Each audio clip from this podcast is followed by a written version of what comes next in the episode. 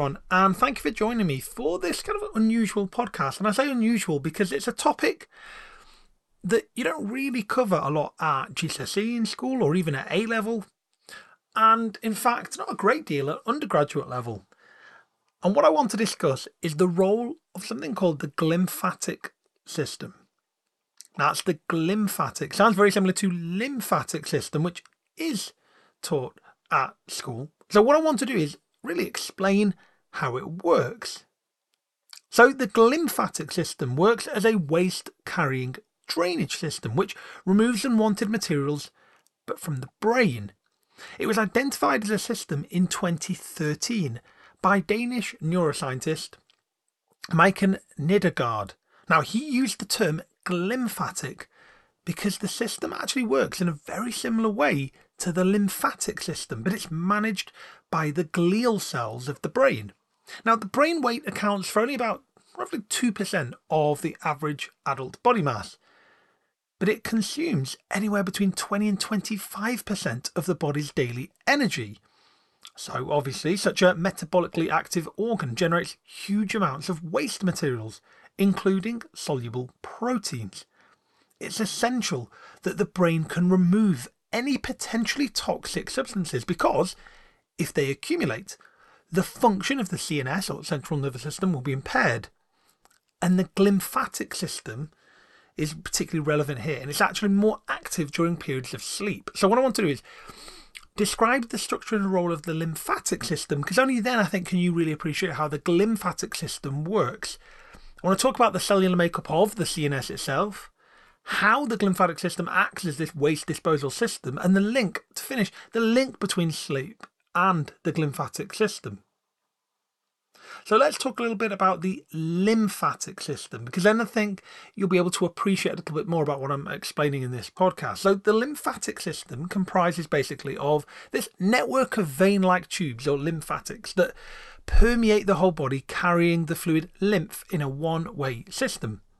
It consists of primary lymphoid tissue, so like thymus gland and bone marrow, and secondary lymphoid tissue, so things like lymph nodes, which people will have heard of, tonsils, and the spleen. Now, the lymphatic system has several roles in the body. It drains the excess tissue fluid and returns it to the blood, and in this way it helps to regulate the fluid levels of the body. The lymph nodes contain what are called T and B lymphocytes, or white blood cells basically, and the nodes filter substances that are travelling through the lymphatics. But the lymphatics, or the lacteals, in the small intestine are also able to absorb fats from the gut. So the question is how is the lymphatic system able to maintain fluid levels in the body? Now, how high, rather, sorry, pressure blood enters the tissues through the arterial end of a capillary bed.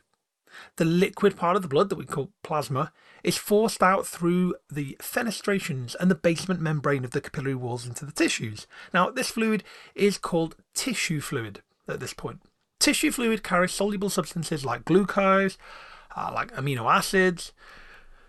Now, substances like plasma proteins, so here we're thinking albumin, fibrinogen, globulins, they're way too big to pass out of the blood through the capillary walls. And other structures that remain in the blood are things like right, white and red blood cells and the platelets. Now, tissue fluid circulates through the tissues, delivering the useful materials and picking up waste products. Most of the tissue fluid re enters the circulatory system at the venous end of the capillary bed. Excess tissue fluid, however, is drained into the lymphatic vessels to prevent edema or swelling. Now, this fluid is called lymph.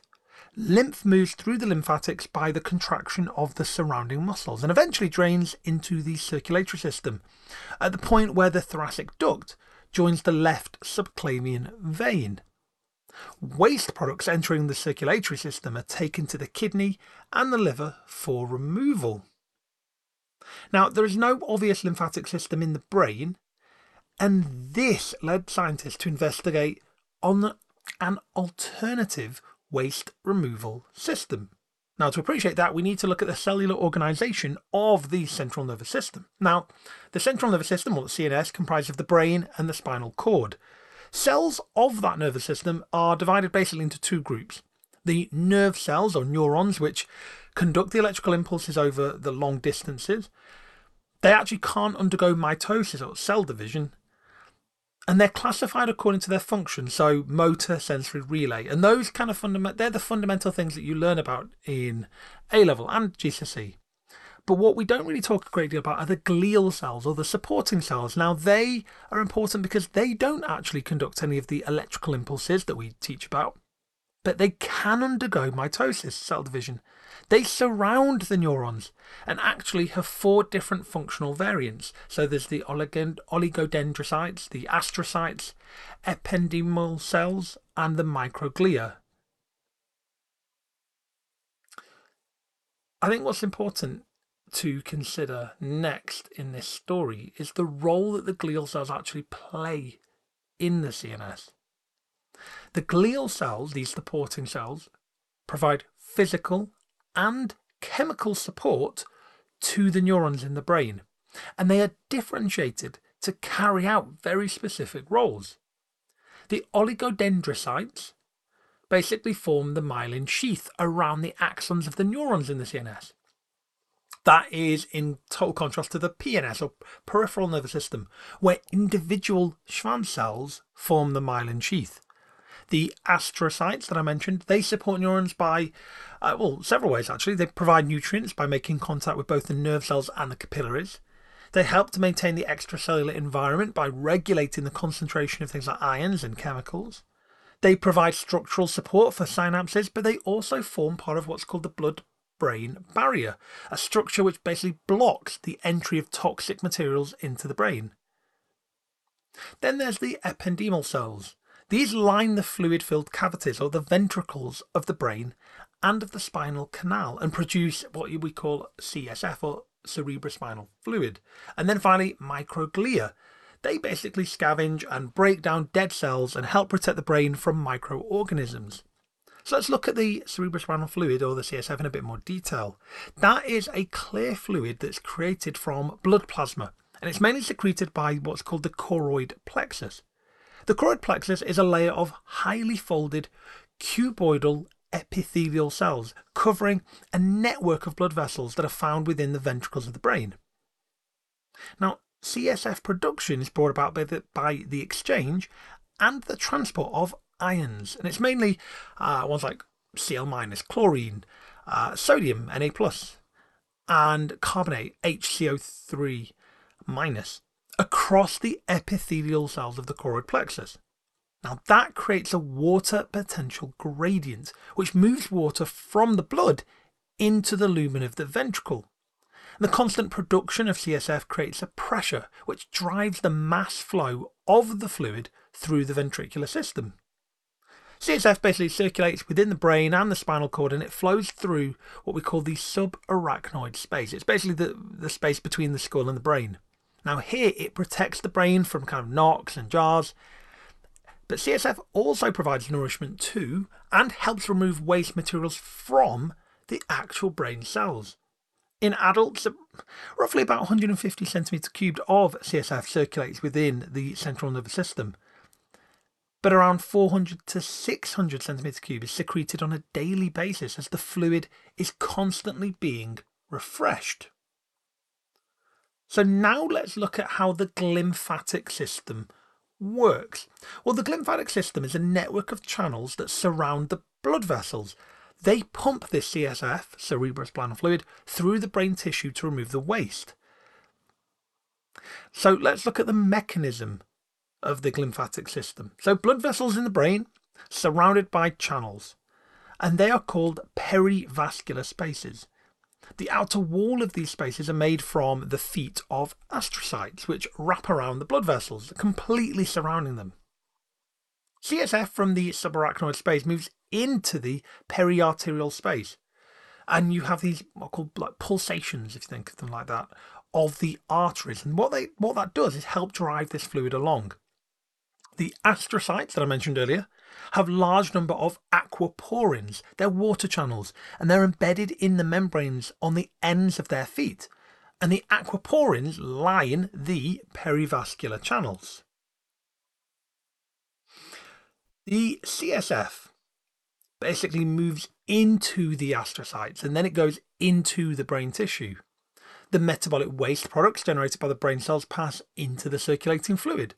That fluid moves into the perivenous space surrounding the veins, which drain blood out of the vein, and from this space, the fluid drains into the cervical lymphatics, or it crosses the capillary walls into the veins.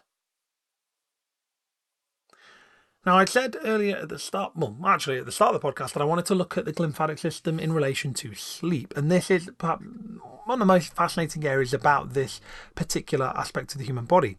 The glymphatic system is constantly filtering toxins from the brain, but it's inactive during periods of wakefulness.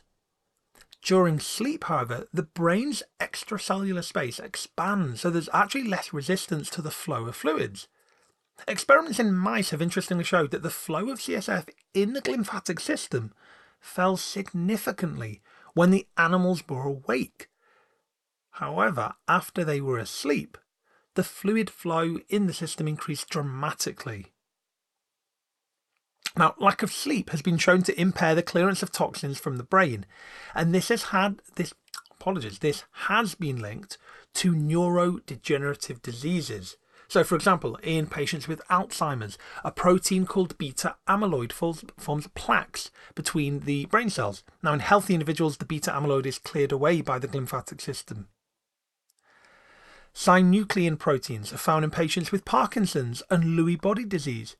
A functioning lymphatic system may also be responsible for carrying those away.